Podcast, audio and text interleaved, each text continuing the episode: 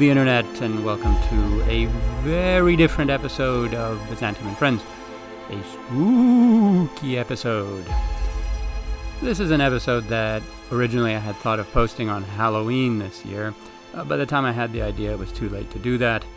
And besides, then I thought it would be interesting to post this on the very last day of 2020, which is when I am recording this. It is a proper send off to this horrific year with a bunch of horror stories taken directly from Byzantine sources. So, what are we dealing with here? In my ongoing reading of Byzantine sources, I will occasionally jot down things that seem interesting to me from one perspective or another. And one file that I found was growing over the years was references to horror stories or horror like stories in Byzantine texts, or stories that, with a little bit of tweaking or from a different perspective, could be cast as a horror story. And uh, during the first uh, month of uh, the lockdown this year in the spring, I c- couldn't concentrate very well on my own work, and I decided that I would rewrite some of those stories to make them, you know, more modern and more approachable to modern readers. I actually got really into it and spent a few weeks writing them up. So these are short stories that are adapted from Byzantine sources uh, some are just direct translations, like the story itself in its original form is perfectly sufficient. In some cases, I've had to kind of rewrite them or tweak them or sort of massage them a little bit or write them from a different perspective uh, in order to get the point across. Read aloud, they are between one and nine minutes long. So the present collection that you're about to hear contains about an hour and a half of this kind of material. Now, since I'm not good at dramatic reading, I outsourced uh, these stories to colleagues and uh, students and friends uh, who volunteered to read them. And as you will see, they did an absolutely fantastic job with them. Uh, and I, I really hope that you enjoy them as much as uh, I did. My sincerest thanks for everybody who stepped up to read a story. Uh, this is how I managed to compiled an hour and a half's worth of Byzantine tales of horror and the macabre. So, without any further introduction, enjoy and reflect on the year that's passed, and let's hope that uh, that if I do anything similar next year, uh, it will be in a more a joyous tone and a happier genre. Questions for a Woman Who Killed and Ate Her Mother and Daughter. Read by Miranda Amy. The legal review panel of the Great Church of Hagia Sophia heard the confession of the woman Maria from the district of Kibraitai, who, in the time of famine, harsh winter, and barbarian invasion, was reduced to starvation. In desperation, she killed and ate many unclean animals, the bodies of dead people, and finally, she killed and ate her own mother and daughter too. She begged to be forgiven on the grounds of dire necessity. Her case was referred to the Holy Synod, as the review panel felt unable to deal with a case so distressing and perverse, except for eating the unclean animals, but it made no sense to deal with that separately. I, Andronicus, the chair of the review panel, jotted down the following questions as I heard her confession. I had a great curiosity to know the answers, but did not feel appropriate to speak them aloud, as the woman was sobbing and my fellow panelists were in shock, their hearts bleeding and their hairs on end. This was not my reaction. Her confession made me wonder instead about aspects of her story that she did not disclose, and I also realized with a shock that I did not know what kind of story it was. If I were to write it out in the form of a narrative, what style would be appropriate to it? What rhetorical conventions would I use? And how might the woman's character be fleshed out, as it were? Specifically, the story should not leave gaps. The narrative should illuminate every part of the story, especially those about which one is curious. Let's start at the beginning. She said that she started by eating lizards, snakes, mice, turtles, and frogs, but she was not too disgusted to eat them? I wish she had described her hunger in greater detail. That might have explained how she was able to look at these hard, unclean animals as food, to prepare them for the meal, and then to keep them down in her stomach after she had eaten them. Did not the knowledge of having a mouse in your belly cause her to throw up? Besides, what recipe did she follow? It is not as though any of us is taught how to prepare such food. Did she cook them or eat them raw? And if cook them, in a stew or grilled? Did she eat parts of them or all of them? How does one eat snake scales? Or the heads? And aren't snakes poisonous? Did she think about that? Or are some parts poisonous and others not? How did she know the difference? My questions were even more gruesome when it came to the killing of her mother and daughter. Did she kill them in their sleep? Or how? How did she not faint when applying the butcher's knife to the limbs of her mother and daughter, to dismember them and prepare them for cooking? Did she imagine that she was slaughtering a lamb, like for Easter? Did she remove their skin and entrails? What did she do with them? Or with the skulls? When she sank her teeth into their flesh, did she think about what she was doing and perhaps pause briefly? What thought then helped her return to the chewing? Did she realize that she was eating the snakes and mice all over again, assuming that she had previously fed them to her mother and daughter? So in her belly was a mouse that had been in the belly of her mother, a mouse that had come from the belly of its own mother. The scope for paradox and reversal here is dizzying. This woman had come from her mother's womb, but now the mother found herself in her daughter's belly. More deliciously ironic is that the daughter had come from this woman's womb, and now found herself there again, only coming down from above, having first been chewed and swallowed. The second set of questions that occurred to me were literary. Specifically, what type of story was this? I immediately thought of the old myths. We hear that Kronos ate his children before Zeus set them free. But the stories about the gods are not tragic, because there are no consequences for the gods. Poseidon can be swallowed by his father, but then emerge from him an adult, fully formed, and go on to rule the seas. No one wishes to weep for the gods when they eat, maim, or attack one another. You know they will always be okay. So there, there's nothing at stake for them, or for the listener. But this story is worthy of a lament, or a tragedy. The same goes for the stories of monsters, the Cyclops, for example, is a horrendous beast that induces similar fear and loathing, and it ate Odysseus's companions too, but it did not eat its own mother and children. That feature of our story imparts a kind of moral horror that is lacking from the tales of beasts and monsters. There is the story of Thyestes, the king of Mycenae who ate his own sons, but he did not know he was eating them. It was his brother who had killed them and served them up to their father at a feast. Another king of Mycenae, Agamemnon, killed his daughter Iphigenia in order to placate the winds, but he did not eat her. So too Jephthah in the book of Judges. He killed his daughter but did not eat her. Hmm, these are not good parallels. Arguably, the closest case that I can recall is that of yet another woman named Maria. She cooked and then half ate her infant son during the siege of Jerusalem by the Romans, as told in the history of Josephus. This is far more satisfactory than the others. Josephus ably represents the depths of her despair and her hunger pangs, and gives her a good speech. Be now my food, etc., where she explains to her son what she is about to do. Of course, he cannot understand her, and therefore she is really talking to herself. He also ably represents the horror of the guards who discover her foul deed, and how they left her house trembling, it also has the advantage of being a true story, a horror of true history, and told well by a master writer. And yet he sticks to the facts of the case and does not elaborate on the tragic aspects. I wonder, therefore, if we might be lacking a genre here, one that combines the extraordinary aspects of mythology with the manner of tragedy, like the story of Medea. It would use the narrative devices of fiction, tragedy, and the novel, in order to convey the deep pathos of true stories about mortal people who commit horrific acts out of despair, not cold calculation. It would focus on the twisting of their cruel thoughts, how they arrive at them from ordinary beginnings, along with the horror experienced by all the protagonists, not just the outward appearance of the events. What kind of writing would that be?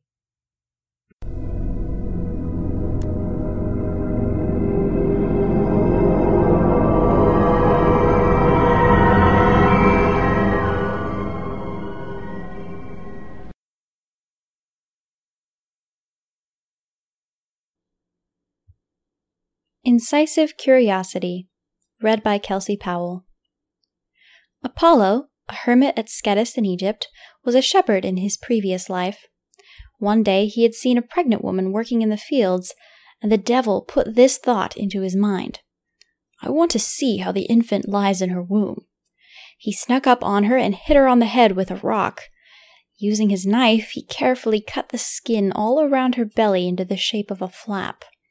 But before pulling it away, he shut his eyes tightly and froze in place. But his morbid curiosity got the better of him. He pulled the flap away and opened his eyes wide to see. And he saw. It was all he could have wanted and more. Never in his life had he seen anything as perfect. But then, in an instant, the devil left him. In place of wonder and fascination, he was left with disgust and crushing guilt. He went off to live in a cave alone, and for many years he prayed there day and night, saying only, I have sinned against you, O Lord. Do forgive me, so that I may enjoy a little peace of mind. And he became convinced that God had forgiven him all his sins, even the death of the woman. But about the death of the infant he was unsure.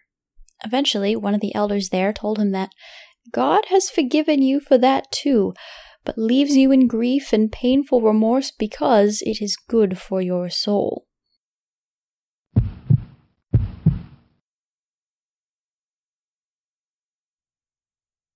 Desire of the Flesh, read by Brian Swain. Father Elijah was a hermit who wandered around the valley of the River Jordan. He was one of those who are called grazers, who roamed the plains and forests and gathered up fruits and nuts, rejecting the use of shelter and fire. They cover up only the bare essentials and feed off the earth like wild animals. Over time, their minds become incompatible with those of other people, and they often flee at the sight of them. Here is the story that he told us when we finally managed to corner him in a cave. Well, you can see the life that I lead. I had lived this way for many years, managing to remove all worldly thoughts from my mind.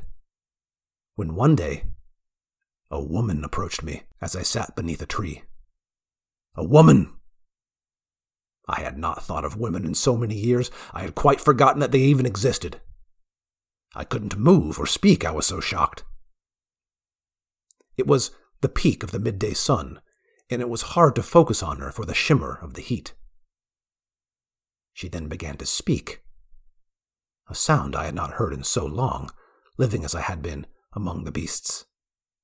Father, she said, I too follow the same way of life as you, as you can clearly see. I have, however, run out of water, and the heat is unbearable. Could I impose upon your charity and ask you to share some of your water with me?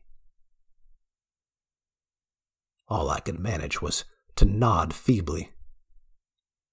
She picked up my bulging flask and gently began to pour it into hers.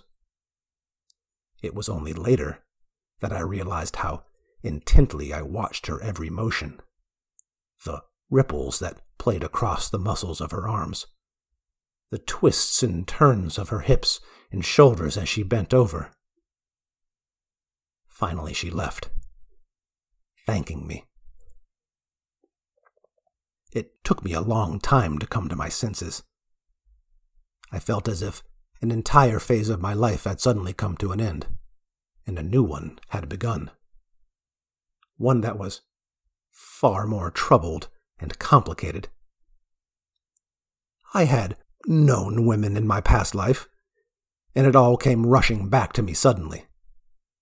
The hot breath of passion, the feel of smooth skin in my hands, the taste of another body, heaving, sweaty. All this time it was in me after all. I had not forgotten anything. I had mastered nothing. I had merely looked away. I had pared down my life to a miserable sliver and looked away from anything that wasn't in the desert. But now, it was there too. And I knew where to find her. I had to find her. The lust was too strong in me. I needed those memories that now flooded my mind to become flesh and blood again. I set off to find her, in the fiery heat of the day, across the burning stones of the desert. I had found unity of purpose again. So focused was I in my desire that at first I did not notice the gradual contraction of my field of vision. Soon I could only see directly in front of me and was getting more light-headed with every step. Then, suddenly, I fell into a pit which I had failed to see. I landed softly with a wet thud, but when I looked up, I experienced another foul shock. The pit was full of dead bodies of people, rotting, burst open, decomposing. The acrid and foul stench was overpowering, and I threw up the meager contents of my stomach. When I was done heaving, I noticed a venerable old man sitting on the edge of the pit. Look, he said. That is the body of a woman, and that of a man. You desire flesh. Here it is. Satisfy yourself. But remember what you are giving up in exchange. How many years of toil in return for how little pleasure. I scrambled out of the pit and crawled away from the horrific stench. The old man came over and helped me to my feet. He smiled and sent me off, back to my tree. One shock had countered another. The dangerous moment had passed.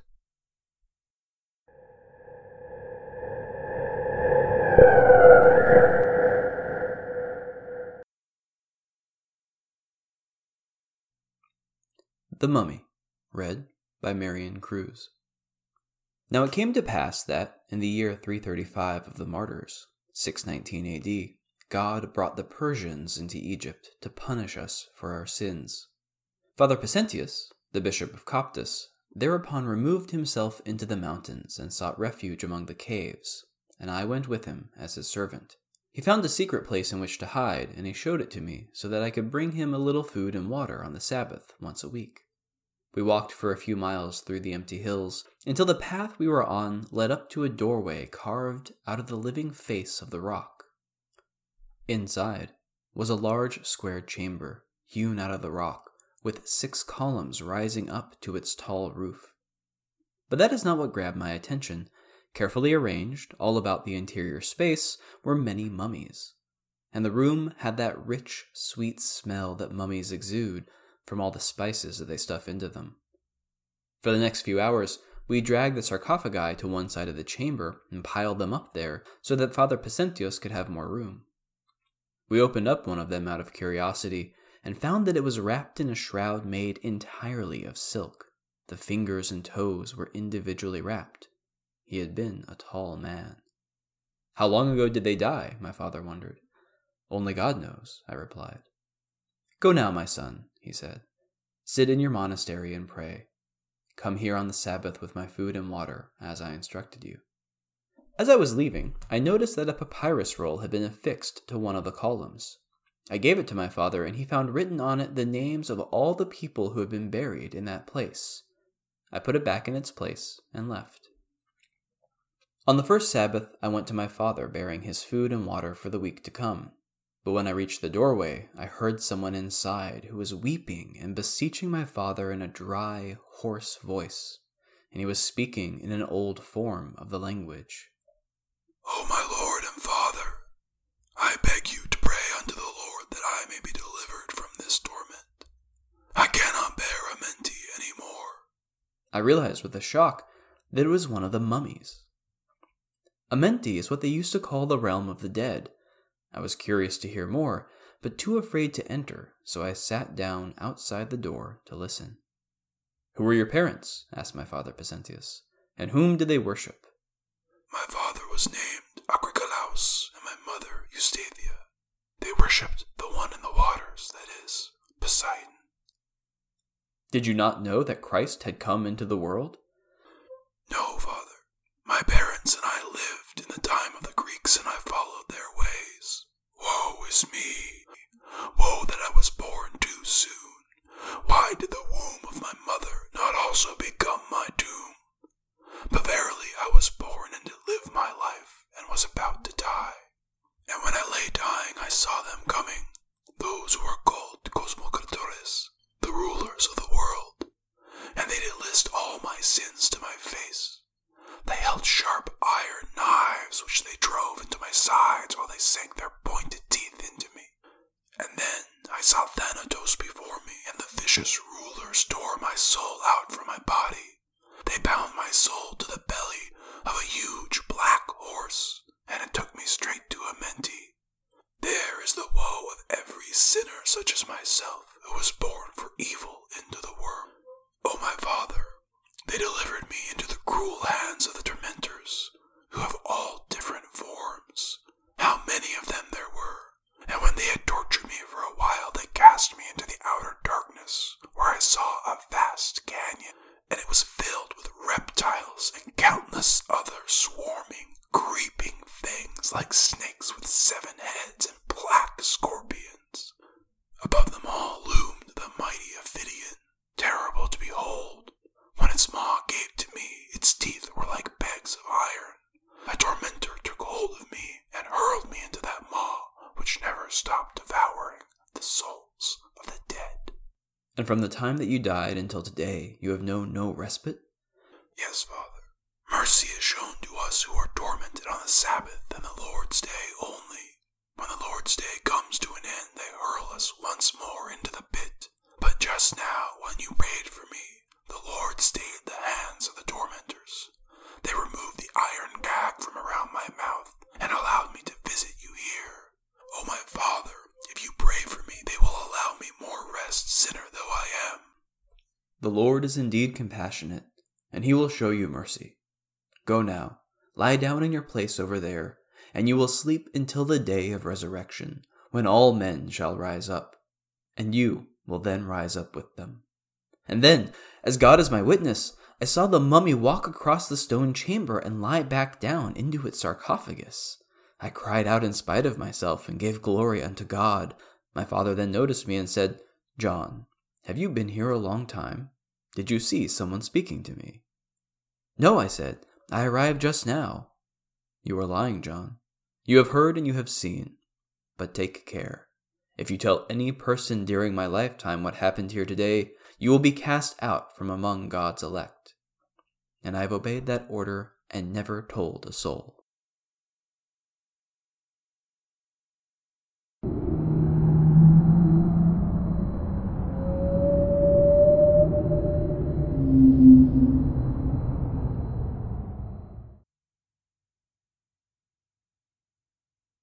The Murderer Who Gave Himself Up, read by Miranda Amy. One day, a bandit came to Father Zosimos the Sicilian at the Lavra of Firminos on the way to Jerusalem, and begged him, For the love of God, make me a monk. I have killed so many people, I can't bear the guilt any more. Please make me a monk so that I stop all this evil doing for the rest of my life. Zosimos admitted him as an apprentice and gave him his basic instructions along with the monastic habit. But after a few days, the elder had second thoughts. He told his new monk, Trust me, my child, you cannot stay here. The governor will inevitably hear about you and come to arrest you.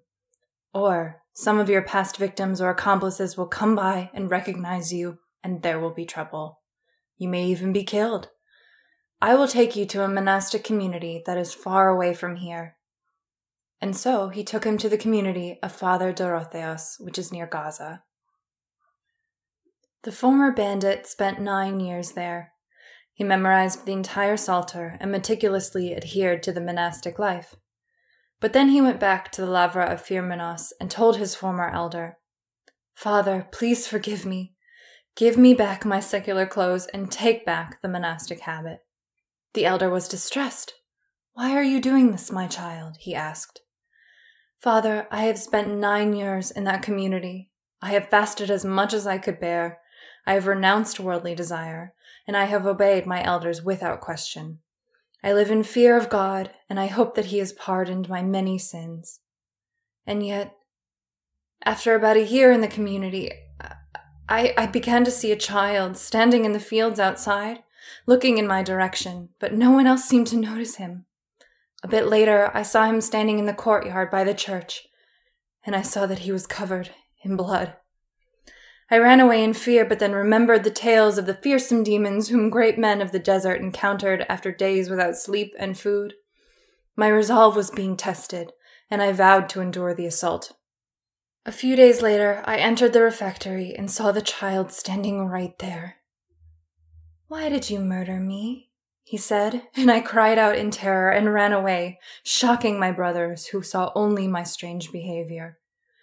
I had recognized this child as one of those whom I had killed in the past.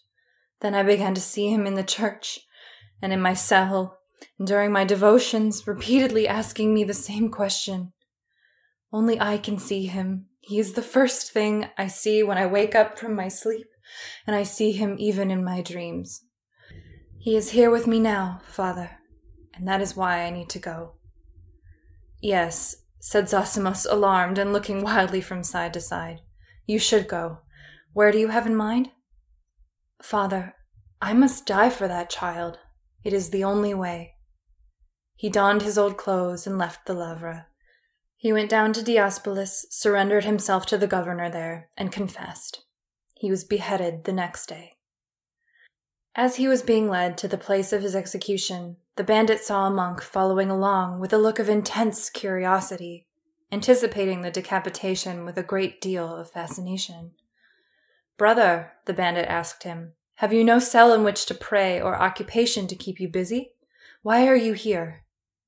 Indeed, I do have a cell, answered the monk, but you see, I am a sinful, negligent monk. I thought that if I came to see how you died, your pain and anguish might help me mend my ways and make me a better monk.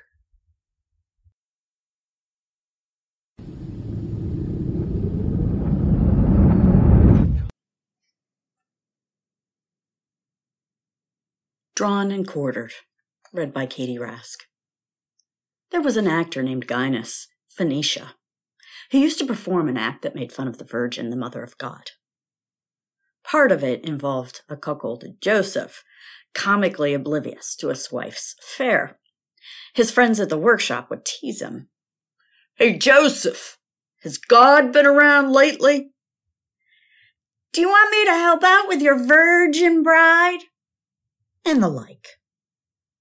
One night, the virgin appeared to Gaius and asked him, What have I ever done to you that you mock me? So much in front of so many people. My dear woman, he said, it takes a special kind of arrogance to deliver offspring that is not the son of your husband, and yet to insist on being addressed as both holy and a virgin. And what exactly was your contribution to this whole story? As far as I can tell, your son received all his divinity from his father. You were just a vessel that he temporarily occupied, a woman no different than others, and with less of a claim to virtue as I see it. Gaius continued to perform his skit. The Virgin, therefore, appeared to him again one day as he was taking his midday nap. Without saying a word, she so gently traced her finger across the joints where his arms and legs met his torso.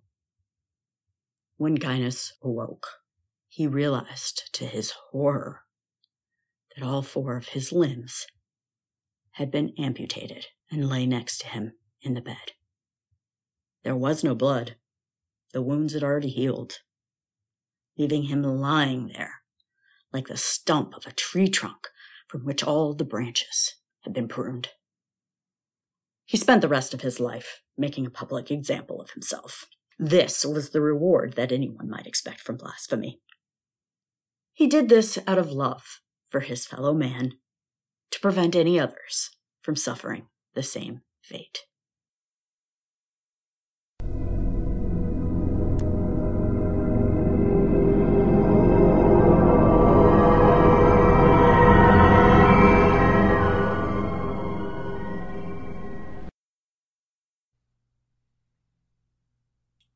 Wrong Address.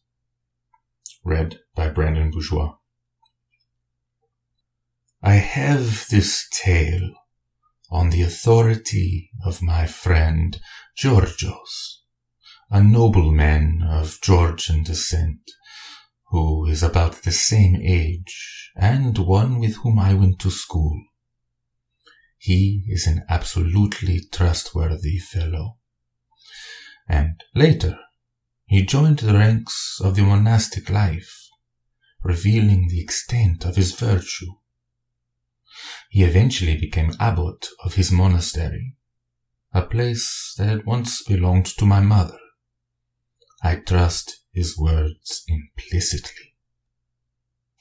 He told me that one day he went to a neighboring monastery in order to visit the abbot who was a close acquaintance of his, and also to teach a seminar to the monks on overcoming listlessness, a debilitating form of depression that afflicts many of them, as you know.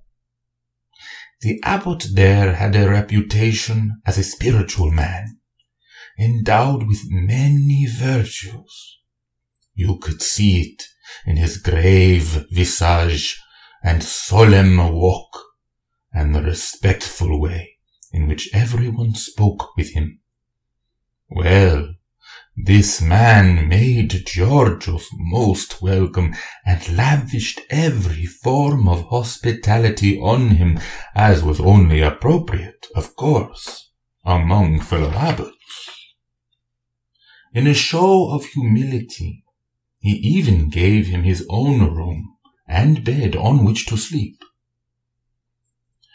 The sun was now setting and casting its golden rays horizontally through the window. Georgios said his evening prayers and then lay down on the bed. And then what he saw struck terror into his heart. Now, keep in mind that sleep had not overtaken him. His eyes were wide open, and he was fully alert. Here, then, is what he saw. A multitude of men flew into the room. They were black in color, and all seemed angry and hostile. In fact, they were not exactly men, but beasts in human form. They were not walking, but flying with their hideous wings like a murder of crows falling upon the carcass of a dead animal, crowding about him on his bed in a flurry of flying legs, arms, and wings. But then the first one to enter turned to the rest and said, This is not him, but a different one. Within the blink of an eye, they flew out the window and disappeared. As you can imagine, Georgios was badly shaken by his experience, and he wondered what this meant. He knew that these were hostile powers, and that they were drawn to sin, like scavengers are drawn to corpses. He could not sleep for the rest of the night. The next day he spoke about it to other monks discreetly, trying to understand his experience. None of them would talk to him, and they averted their gaze from his eyes, except one monk, who revealed to him that their abbot was in the habit of bringing a woman to his rooms at night, and then sending her away in the morning. The demons had not come for him. Let this be a lesson for us, that we cannot serve two masters at once.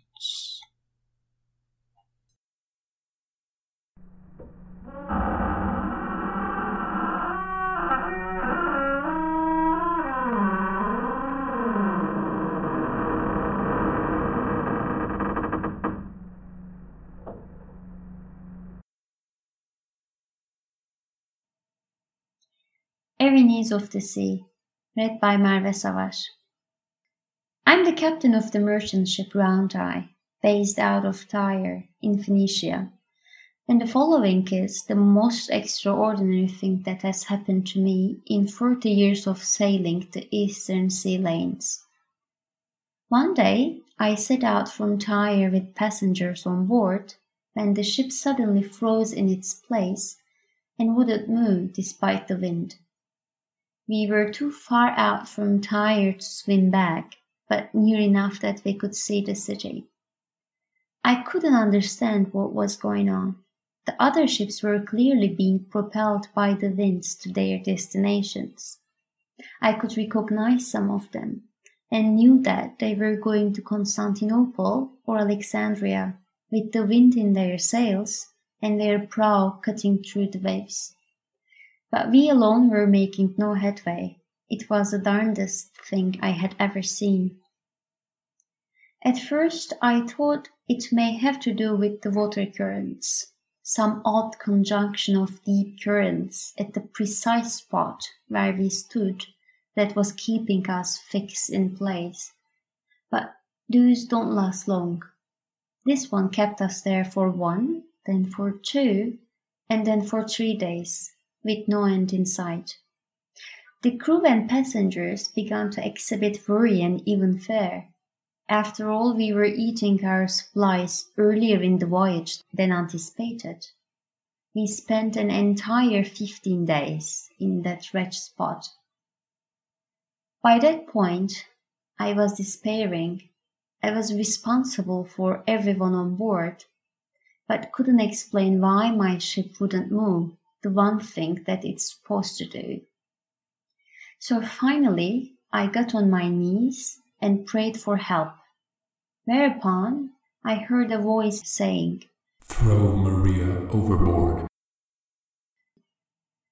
I spent hours trying to figure out what this meant, but the voice came to me again and said the same thing. I told you, throw Maria overboard and you will be safe. So now I had to find out whether we had anyone named Maria on board. Actually, that turned out to be quite easy. I just called out Maria to see if anyone would respond. A woman did indeed come up to me. She had been lying on a bunk by the gunwale. Why did you call me? she said. Maria, I told her, just how great are your sins that we must all die here because of you. When she heard that, she broke down into tears and sobbing. Recovering her composure somewhat, she told me the following. Captain, you're right. I've brought a mountain of sin onto this vessel, and it is weighing us all down. What sins have you committed? It's not so much what sins I have committed, but that there are no sins that I haven't committed. And because of them, everyone here is going to perish. You see, I, wretch that I am, had a husband and bore him two children. When one of the children was nine and other five, my husband died, and I became a widow. My neighbor was a soldier, and I wanted him to marry me. So I sent some people to talk with him about it. The soldier said he wouldn't marry a woman with children from another man. When I heard that he wouldn't have me, because of the children, he, a man with whom I was by then infatuated, I murdered both of my children one night in their sleep. I then went and told him what I had done, that I was now his to have free and clear. Now I have no one, I told him. I can be yours. But when the soldier heard what I had done to the children, he said, as the Lord dwells in heaven, I will not have her. I was now in fear that my deed would become known, so I fled. As I heard this tale from the woman, I still didn't want to just throw her into the sea like that. I wanted to test the matter first. I said to her, Look, I will get into the dinghy, and if the round eye then starts to make progress, we will know that it was my sins holding us back. For I am burdened by my own share of them, you know. I called my first mate and told him to prepare to launch the dinghy. But when I climbed down into it, neither it nor the ship made any headway. So I climbed back up to the deck and told the woman, Your turn now. She climbed down, and as soon as she settled into the dinghy, a whirlpool formed under it. It swirled around five times, and then it and she sunk straight into the depths. My ship was immediately released from the spell and shot out at sea. In three days, we then completed a journey that would otherwise have taken us fifteen.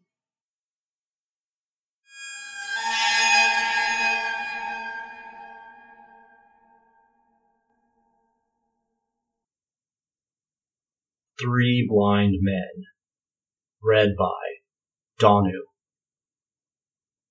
Evil is always punished by God. Let me tell you a story about that. One day, back in Alexandria, when I was studying Aristotle, I went to the house of Stephanos, the philosopher, to ask him about the treatise on the parts of animals. You've heard of Stephanos. He was later called to Constantinople by the Emperor Heraclius, and he became a big name there. At that time, I was with my friend Sophronios. You know him too. Many years later, he became Bishop of Jerusalem, and he was there when the godless Saracens conquered Palestine. Anyway, when we reached the philosopher's house and knocked on the door, a maid appeared at the window of the upper floor and told us to go away. The master is sleeping. Come back in a bit. Indeed, it was around noon when he would take his nap, and it was hot. You know how it gets in Alexandria. So I said to Sophronios, let's go wait under the Tetrapylon. This is a famous landmark in the city, a quadruple arch roofed that straddles the intersection. The Romans call it a quadrifrons. When we arrived there, the place was completely deserted and dead quiet in a way that you only get in the middle of a hot day. But there were three blind beggars sitting in the shade under the roof. So we sat there too, quietly reading our books. The beggars, though, were real chatty. One of them asked the others, So, how'd you lose your sight? Well, said the second, I used to be a sailor. On a voyage back from North Africa, I developed an inflammation in my eyes. There was no way to seek treatment, so the white spots took over my field of vision, and I've been blind ever since. What about you? I used to be a glass blower, and my eyes developed an influx due to the heat of the fire, so I became blind. The two of them turned to the third, who had been sitting with his head hung real low, and they asked him to tell his story. All right, he finally said. If you must know, when I was a young man, I absolutely hated to work, and I became like the prodigal son. As I had nothing to eat, I began to steal. One day, after I had committed many crimes, I was lounging about in the marketplace when I saw the funeral procession of a well-dressed man go by. I followed the cortege to spy out where they would bury him. They reached the church of St. John, placed him in a tomb there and left. I waited a bit and then broke into the tomb. I stripped the corpse of all that it was wearing except for one linen shroud that was wrapped tightly around his cold, dead skin. As I was leaving the tomb carrying all my loot, my evil ways said to me, Go ahead, take the shroud too. It looks valuable. Wretch that I am, I went back and stripped the shroud off his body, leaving him naked. At that point, the dead man sat up straight on his bier and flung his arms at me. Before I could react, he dug his clammy, dead fingers into my eye sockets and with a wet, snapping sound tore my eyes right out of my face.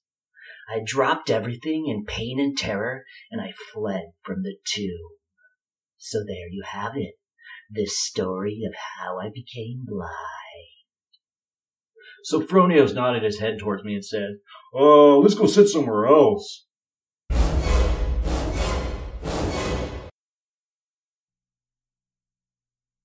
Taken.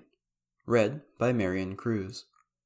An excerpt from the report of the prefect of Rome, Sextus Aurelius Victor, to our Lord Flavius Theodosius, eternal victor and triumphator, in the consulship year of Flavius Timasius and Flavius Promotus, 389 AD, regarding the affair of the bakery, being the testimony of the freed prisoner Anastasius.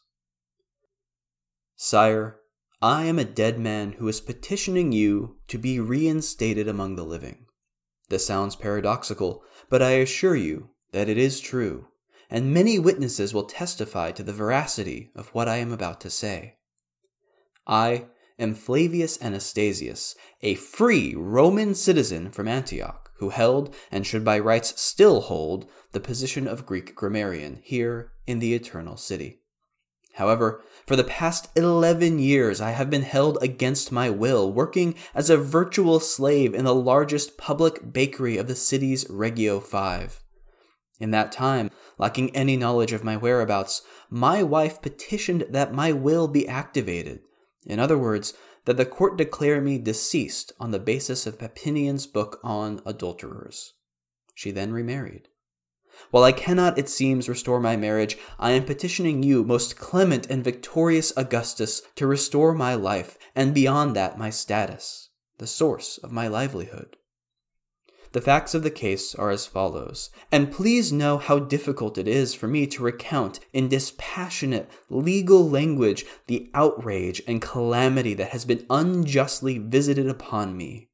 Indeed, such a crime of such magnitude and audacity is unknown in all the annals of history, and it undercuts the lawful order that you are sworn to uphold. Sire, as you know, the grain fleet that feeds this great city deposits its cargo into the public warehouses, from which it is taken to the bakeries that are situated in every regio of the city. The bakeries contain the mills and ovens that make the bread that is distributed for free on a daily basis to the citizens, or at least to those among them, such as myself, who have a ration token. In some places, such as in Regio 5, the mill and ovens are vast underground installations, whereas the distribution point is above ground in a corner tavern. It happened that day, so many years ago, that I was in Regio 5 on some personal business. I never went to that neighborhood otherwise, but I thought, on the way back, that I could pick up my allotted bread from the bakery in question and take it home across town from there. So I went inside. Long have I rued that decision. How much of one's life can be changed forever by such a trivial twist of fate? The bakery was empty inside, except for the man at the window, and there was no line. When I went up to him and presented my token, he looked around, which I thought was odd, and then pulled a lever on the other side of the counter. Suddenly, the floor on which I was standing disappeared, or rather dropped away, and before I could even cry out, I found myself sliding down a rough ramp that deposited me not too gently onto a pile of hay. When I looked up, I knew I was in Hades, and briefly believed myself to be dead. There were no windows, but only a great fire that fueled the ovens. It cast ominous shadows through the vast space which was taken up with the mills, noisy, creaking contraptions, and those who worked them, who were filthy and bedraggled, lacking the will to live beyond the routine task to which they were chained. I was reminded of the shades whom Odysseus encountered in the underworld. Immediately, a large man took hold of me, hit me a few times, and slapped chains onto me too. My august ruler, that has been my life for the past 11 years. Every day of every month of every year since then, I have done nothing but grind flour, knead dough, and operate the ovens, all to feed the free citizens of Rome, of whom I am one. They gave us bread, which was easy enough, and occasionally vegetable slops from the tavern above, which was run by the same scoundrels. To entrap their victims for the bakery, they also operated a brothel on the same premises upstairs, so that whether you went to the tavern for refreshment or food or lust, you were dropped through their contrivance into the hell below. There was no way to escape, as the bakery pit could be accessed only by a single metal door which they guarded carefully. The bread was hauled up to the ground floor in baskets via a pulley which offered no means of egress for a human being assuming I could even be called human by that point. We were not allowed to bathe or to cut our hair or beards, and they would bring us ill fitting cast off clothes only infrequently. Our water was provided by a pipe that illegally tapped into the public aqueduct. We drank what came in one end, while the other end took out our waste. I cannot say what things ended up in the dough. We were not allowed to talk, only to work and will be whipped by the two guards for any infractions or for failure to produce enough bread. But what was there after all that we could say to each other? After a while, our minds were shut down by the repetitive work. The creaking of the machines and the moans of the condemned took the place of any thoughts that I may once have had. How was I released, you might ask? You, sire, were in fact the cause of my salvation. One day their victim was one of your soldiers, who came with you when you destroyed the tyrant. His name was Heraclius. He came falling down through the chute. I cannot say why he was visiting the tavern. And when the guard went to pick him up, this soldier calmly pulled a long dagger out from a sheath strapped to his back and put it right through the other man's neck without saying a word or making any kind of exclamation. When the other guard approached him with a whip, he made short work of him too, leaving him to bleed out on the floor in agony. Without so much as sparing us a glance, he probably thought us to be public slaves. He took the keys from the slain guard, unlocked the door, and went upstairs, where he disemboweled the man operating the trap door.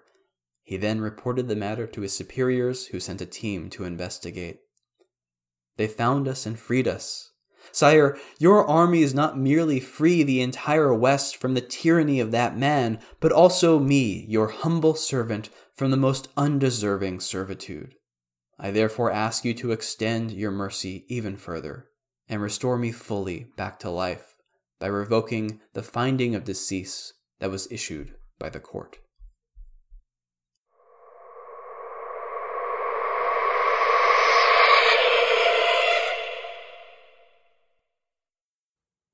Possessorix. Now that we've gotten the pleasantries out of the way, I want to get down to business. As you know, I'm investigating the nature of demons, and I was told by our mutual friend that you've recently had a revealing experience in that regard. Can you tell me more about it? Actually, the experience happened to my wife. I was merely an onlooker. Do you want to hear it directly from her? No, no, there's no reason to involve women in this. This is a scientific study, not gossip, and I want my data to be accurate. So please proceed with your story. Well, sir, my wife is in all respects a virtuous woman, but she experiences exceedingly difficult childbirths and suffers from a number of medical conditions. The last time she was in labor, she was having a hard time of it and was in great pain, at the limits of her endurance, in fact. She was tearing up her bedgown and speaking in some barbarian language. This tongue was unknown to anyone there, and it was not a language that she'd ever spoken before. No one knew what to do to alleviate her distress. But some of the women had an idea. I tell you, they are a clever and inventive lot and quite good at finding solutions to problems. You may want to revise your view of them. Anyway, they brought in this foreign man. He was very old, bald, with extremely wrinkled skin that had been burned almost black by the sun. He was holding a drawn sword and stood right next to the bed, feigning great anger at my wife, yelling and insulting her loudly in his own native language, for he happened to be an Armenian. And she replied to him in the same language. At first she grew bold and sitting up on the bed gave him as good as she got. But as the barbarian began to pile one exorcism on top of the other and threatened to strike her with the sword, shouting in a very loud voice, my wife shrank back, started to shake in fear, spoke more softly, and finally fell asleep. We were in shock, not that she had raged so terribly, because that's typical of her, but that she'd done so in Armenian, as far as I know, she'd never so much as seen an Armenian in her life before. I tell you, she's a virtuous woman and has never bothered with anything outside her domestic chores. It's all kitchen work and weaving for her. That's what I always say. Well, did you afterward ask whether she remembered what happened? Oh, yes. When she came to her senses, I asked her what had happened to her and whether she could remember any of it. She said that she did, as she lay there on the bed, she saw a demonic specter approach her, floating slowly in the air, and no one else could see it. It had the shape of a woman, and its hair was long and loose, floating languidly in the air around it. Its approach was slow, but when my wife fell back into the bed in terror, the specter entered her, and after that she could remember nothing at all. This is quite fascinating. Thank you. There are two details in particular that interest me, and I want to make sure that I've got them right. Did you say that the language was Armenian? How do you know that if you don't speak Armenian? And was your wife quite sure that the demon appeared in female form? Yes, that's right. It looked like a floating evil woman to her. And we know that it was Armenian because the old man said that it was his native language and he recognized it right away. Why is that important? It is indeed perplexing. Why would a demon use the Armenian language? Can we really believe that some demons speak Greek, others Arabic or Persian or Syriac as the tribes of men do? Are demons divided into nationalities? It doesn't make sense. And yet, in my research, I've often encountered similar cases where a possessed man spoke in a language that he'd never before known or even heard. Moreover, why do demons speak human languages at all? They don't need them in order to communicate with each other, so where do they learn them? But I have a theory about this. Just as the angels are appointed to watch over individuals or separate nations, so too the demons, and as a result, they learn the language of the people over whom they are appointed, either to guard or to corrupt. I think that the demons who speak Greek learned the language from the rites and incantations spoken to them by their Greek worshippers, and so on with the other peoples of the earth. Your wife must have encountered a demon who learned human speech among the Armenians. And now that our empire has encroached on the Armenian principalities, we've let their old demons in too. Well, that sounds like a plausible explanation. But I also can't understand why a demon, who can't be hurt by mortal weapons, cringed from an old man waving a sword at it. What are they afraid of that they shrink back in fear from a mere mortal man? That too is a good question. As your family does not speak Armenian, we don't know exactly what the old man was saying to the demon. Exorcists usually invoke the power of the living God and use words that remind the demons of the power that our Lord Christ wields over them. Remember, demons may seem fierce and horrific to us, but in truth they're cowards, for they have no power whatever in the face of God, and God is on our side. They're like bullies who back off as soon as someone challenges them. The sword probably didn't scare them. That was used by the old man to give himself courage and swagger. In reality, what scares the demons is the recollection of the power of God, which is angry words that them invoked. These airy demons have no real power. It's all illusion, smoke and mirrors, and phantasm. They take over our bodies because we're weak and afraid, and we let them because we think they're more powerful than they really are. But it's all an illusion, easily dispelled by real power, and there's only one real power in this world and the next. Well, I have to say that I've learned more from you than you from me. This has been most illuminating. I'm not sure whether I'll convey all of this to my wife for fear of distressing her more, but I do have one more question if you don't mind. Of course, what is it? Why did it have a female form? Huh, that, good sir, is probably the strangest aspect of all. Are demons divided into male and female like the creatures of the earth? Well, I personally doubt it. On this matter, I once consulted with a wise man, Marcos, a hermit of the Chersonese, the one near Greece, who had many varied experiences with demons during the long course of his ascetic career. You could call him an expert on demons. He had some ideas about this very matter. One is that, of course, the demons don't have biological sex. They're not living creatures. What they do instead is take on the form of the person they're visiting. Think of them like clouds, which assume manifold shapes that in turn appear differently to different people. One person looking at a cloud sees a bear, while another sees an elephant, and so on. Each person sees something different.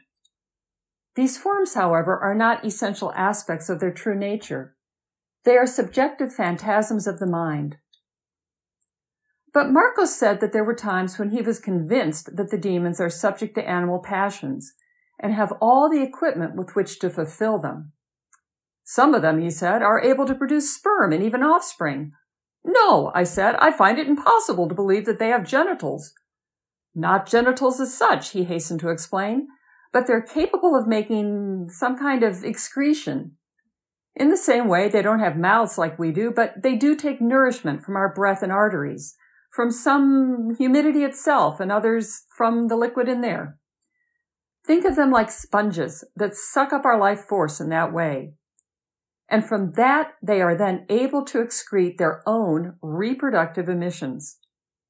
That's why, if I were you, I would keep a watchful eye on your wife and newborn child.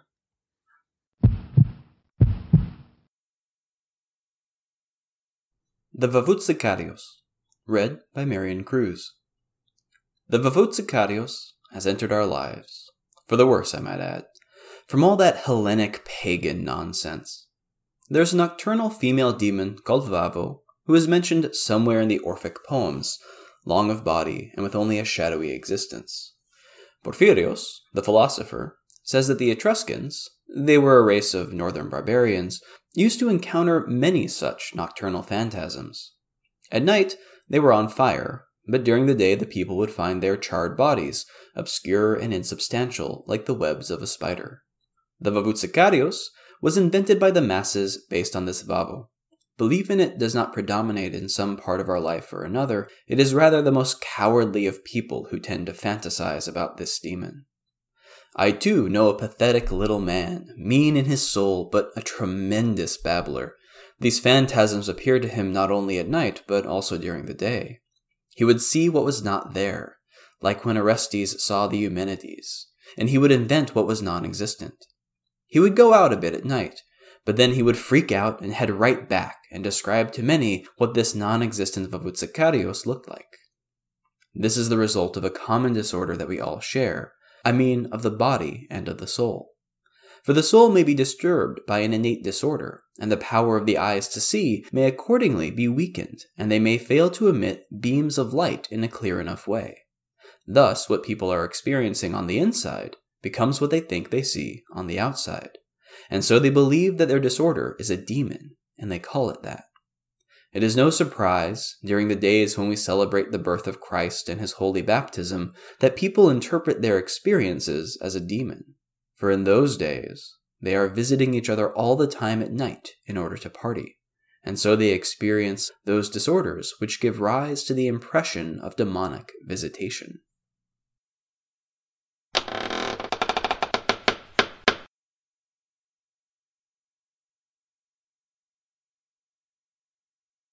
The Gello.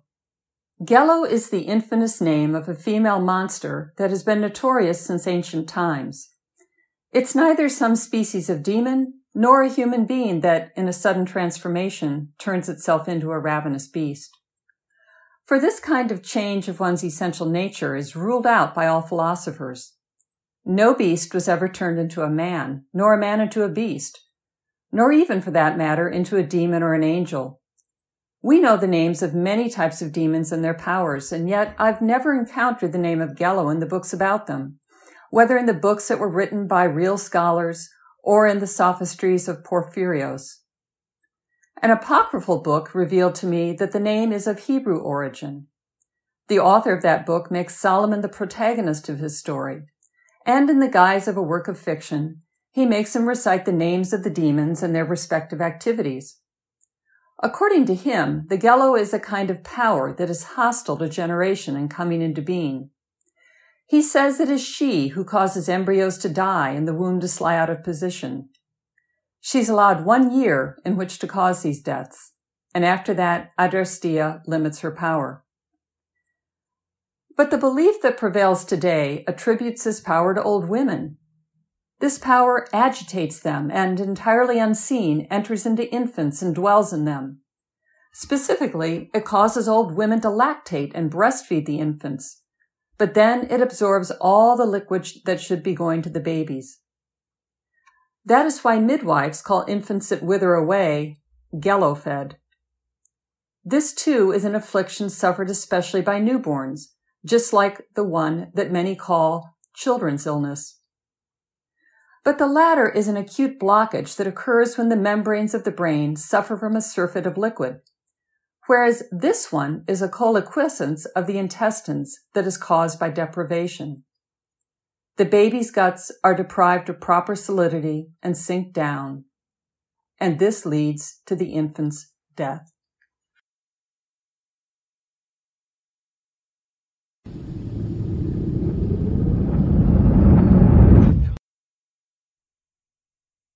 Second Chance, read by Brian Swain. The following extraordinary event occurred in the days of Nicetas the Patrician in the 610s AD in the city of Carthage in North Africa. There was a soldier of the imperial army who lived in sin.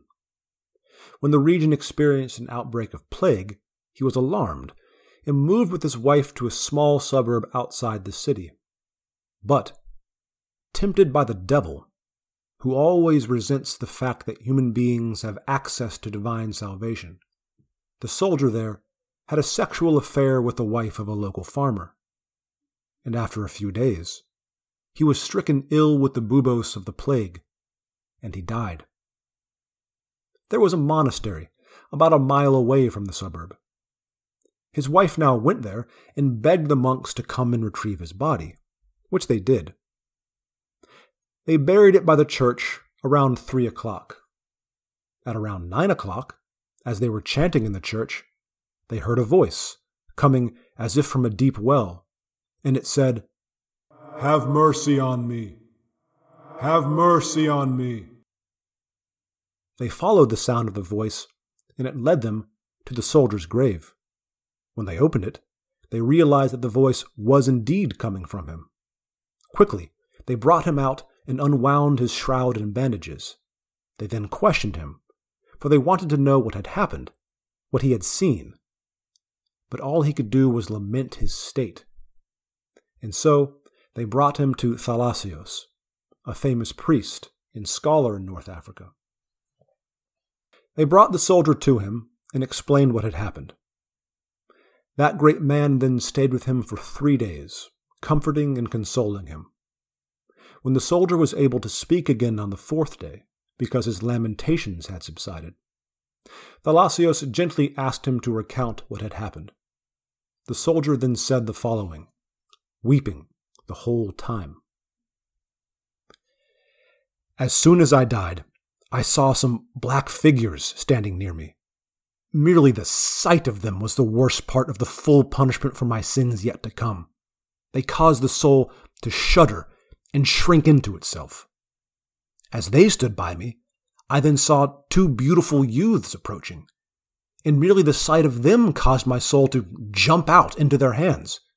We then took flight together and went up into the air until we reached what was a kind of checkpoint that was guarding the ascent. Each checkpoint specialized in reviewing a different kind of sin one for lying, another for envy, a third for pride, and so on through all of the vices and passions. The checkpoints were run by what seemed to be tax accountants in the sky. When I was detained at one, they would heap up my relevant sins into the scales that they operated. And the youths who were with me would counterbalance it with my good deeds, and then we would move on to the next one. In this way, we moved up the series of checkpoints. But all of my good deeds were exhausted by the time we approached the gates of heaven. Here stood the checkpoint for fornication, and its operators grabbed hold of me. Onto their scales they heaped all of the sins of the flesh that I had committed since the age of twelve. At this point, my guides intervened on my behalf, saying, God has forgiven all of the sins of the body that he committed in the city, for he renounced them and left the city. But my accuser said to them, After he left the city and went to the suburb, he then committed adultery with the farmer's wife. When the angels heard this, they had no good deeds of mine with which to counterbalance it, so they abandoned me and departed. I now fell back into the hands of those black figures, who struck me and drove me back down to earth. As we approached, the earth itself split open, and we flew into some narrow, dark passages, filthy channels that reeked, until we entered the abyss in the prisons of Hades. Here, the souls of sinners are locked away for eternity. I was immediately reminded of the verse in the book of Job a land of darkness and shadow, a land of dim eternal gloom where there is no light and no mortal life. In that place, there was only eternal torment, endless grief, unceasing lamentation, and sleepless groaning. All there call out, Woe is me! Woe is me! for the rest of time. I cannot possibly express how constricted it feels. You can hardly breathe or think straight there. You can only feel agony, terror, torment in their purest forms. Human lips cannot convey an accurate sense of what one feels there, of the depths of despair. You cry out, but no one listens, for you are utterly alone. You call for mercy, but no one cares. You repent, but no one forgives. You desperately ask for help, but no one comes. I too was thrown in there with all of the rest, in those constricted dark corners that lie in the shadow of death, and there I bewailed my fate. From about three o'clock onward, but around nine o'clock, I saw the two angels who had escorted me earlier, and they were standing beside me now. I began to beg and plead with them to remove me from this hell, so that I could repent before God. They replied to me, saying, It is in vain that you plead, for none of those who are here ever leaves or is discharged from his allotted torments, at least not before the day of resurrection. But I insisted and begged them and promised that I would repent for real genuinely and wholeheartedly. At which point, one of them said to me, Will you vouch for him that he genuinely repents before God? I do so vouch, said the other. And he gave me his right hand.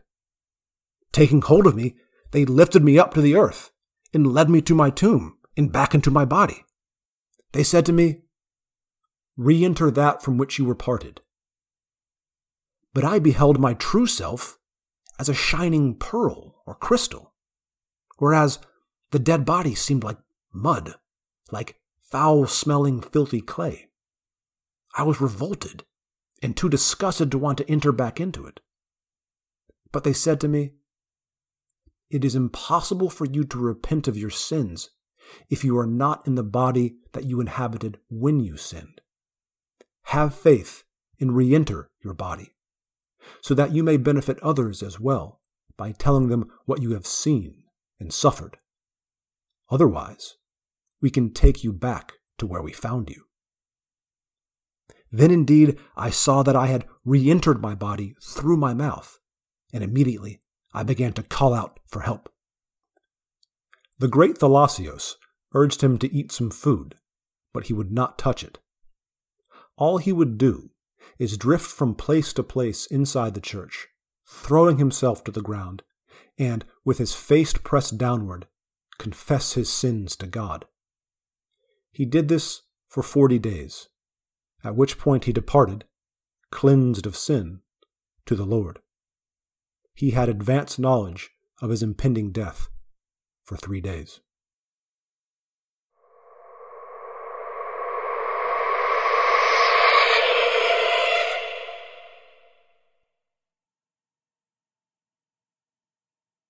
Calling a Witness, read by Merve Savaş. The body lay on the ground outside the hermit's hut. It looked as if it had been dumped there, but its one arm was clearly extended toward the hut, as if to point in death to the guilty party. The hermit, a shriveled old man, was on his knees praying as the crowd howled for him to punish. But they had not yet rushed to carry out their version of justice, for they had summoned the Komerkiarius from the market to inspect the scene first.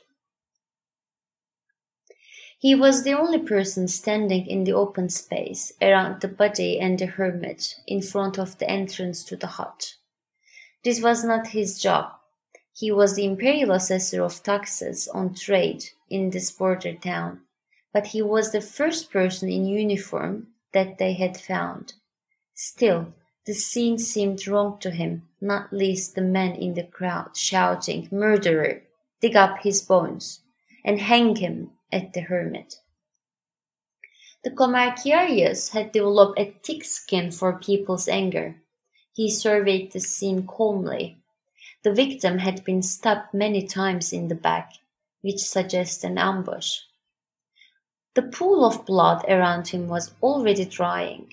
He was well dressed, which made the taxman wonder what he had been doing on this edge of the town, which faced nothing but desert, assuming that he had been killed here in the first place.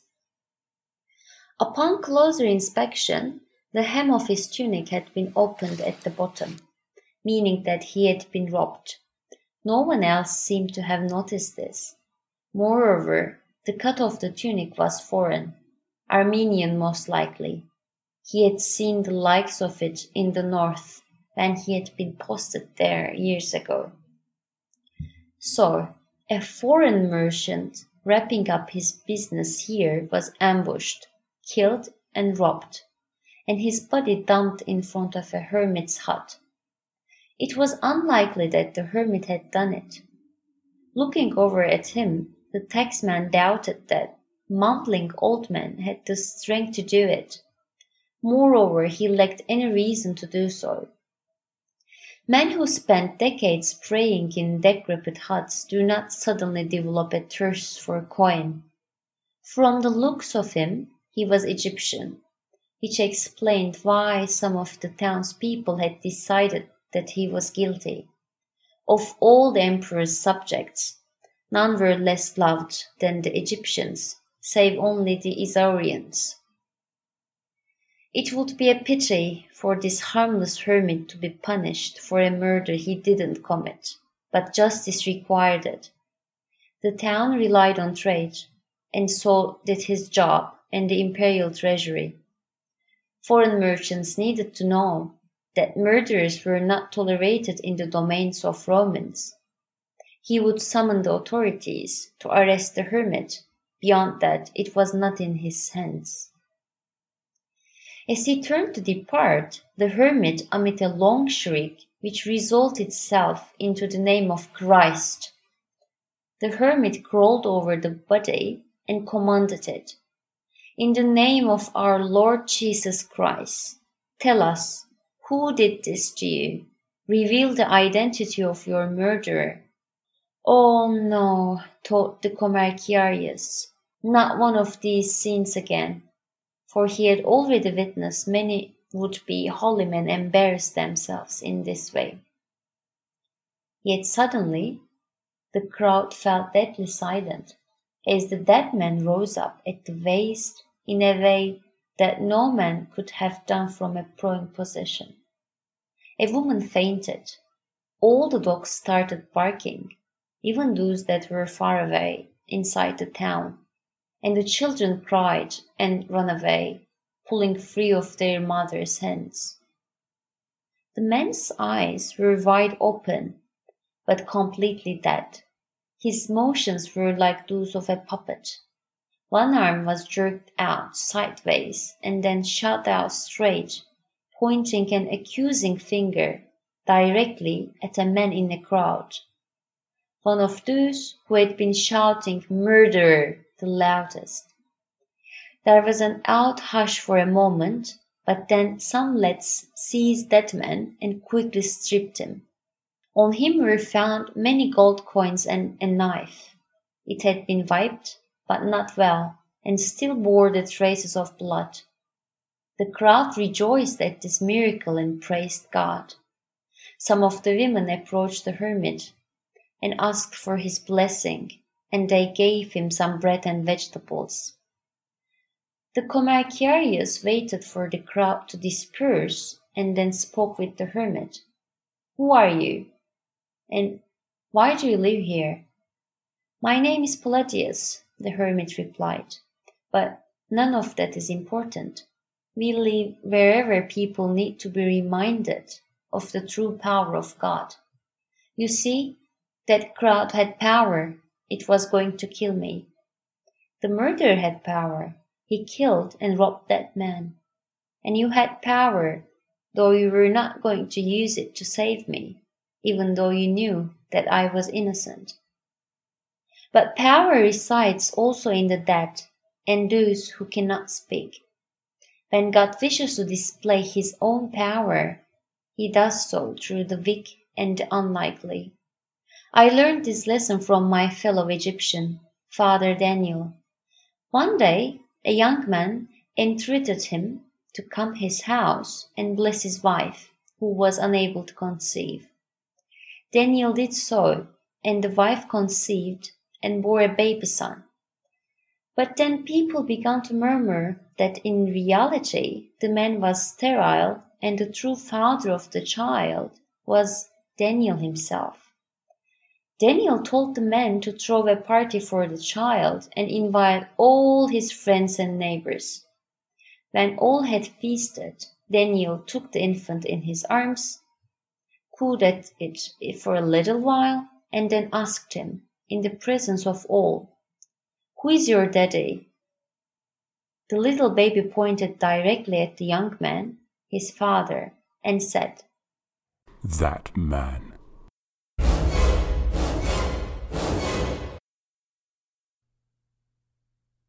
Killing Baby Hitler, read by Brandon Bourgeois. One day, a virtuous hermit set out from his cave with nothing but his sheepskin and some rations. He had no destination, but called upon God. Lord, reveal to me what your judgments are. He soon fell in with a monk, who was walking in the same direction and joined him. That night, they made camp by the wall of an enclosed property. After a meal of dry bread, the monk began to repair a section of the wall that had fallen down. The hermit approved of this selfless, unrewarded service. At the end of the next day, they were welcomed into the house of a man who loved God and wanted to serve these virtuous men the hermit and the monk reluctantly consented to be given some hot soup, because it enabled their host to be charitable and generous. Virtue in others must be encouraged, even if that means being a bit less strict with oneself. Their host even brought out some silver spoons, though it did not escape the hermit's notice that at the end of the meal, the monk hid the spoons in his habit and took them away with him the next day. This act of theft troubled him greatly, but he saw the monk throw the spoons away into a well along their path. The hermit continued to follow where the Lord was leading him. That night, they stayed at the house of another man who loved Christ. When they left the next morning, he sent his son along with them, a child, to guide them out of the ravine. When they had left the house behind them, the monk suddenly throttled the child and strangled him to death before the hermit could react. He then proceeded on his way. What are you? cried the hermit after the monk. Your actions make no sense. You rebuilt that man's wall. Then you stole the other man's spoons only to toss them away the next day. And now you kill a child. These are not the actions of man. What can I learn from this madness? This is not about you, old man, replied the monk. You see too little of reality and nothing of what will be. Of course, you cannot understand my actions. Under the wall that I rebuilt was buried a great treasure. Had the owner, an evil man, tried to repair it, he would have found the gold and used it to harm his neighbors as for the spoons, they would have led an otherwise pious man into pride and stained his record with sin. And the child was destined to grow into an instrument of Satan, a killer of many innocents. And for that evil, the true piety of his father would have been forgotten. And with that, he turned on his heels and left. The hermit stood there for a long time, mystified at God's inscrutable ways. Your judgments, Lord, are like a deep abyss. Finally, he began the long journey home. This was not a path on which he could follow.